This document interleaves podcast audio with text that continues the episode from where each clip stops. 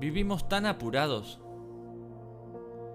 que ya estamos pensando en mañana, en el mes que viene, en el próximo año, en dónde iremos de vacaciones el próximo año, en si nos va a alcanzar o no nos va a alcanzar el dinero. Vivimos tan acelerados que nos hemos olvidado de disfrutar. Estamos tan preocupados en el destino en donde iremos que nos estamos olvidando de recorrer el viaje, de disfrutar el día de hoy con las personas que nos rodean, en el lugar donde nos toca vivir.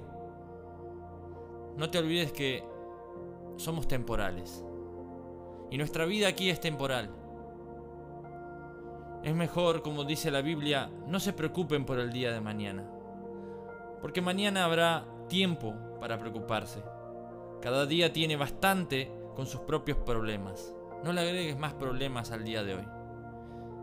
No le agregues más problemas a un mañana que es incierto, que solamente es parte de nuestra imaginación. Deja que el hoy suceda, pero disfruta.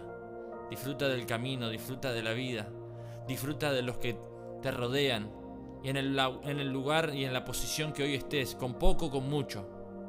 Aprende a disfrutar del viaje. No te olvides.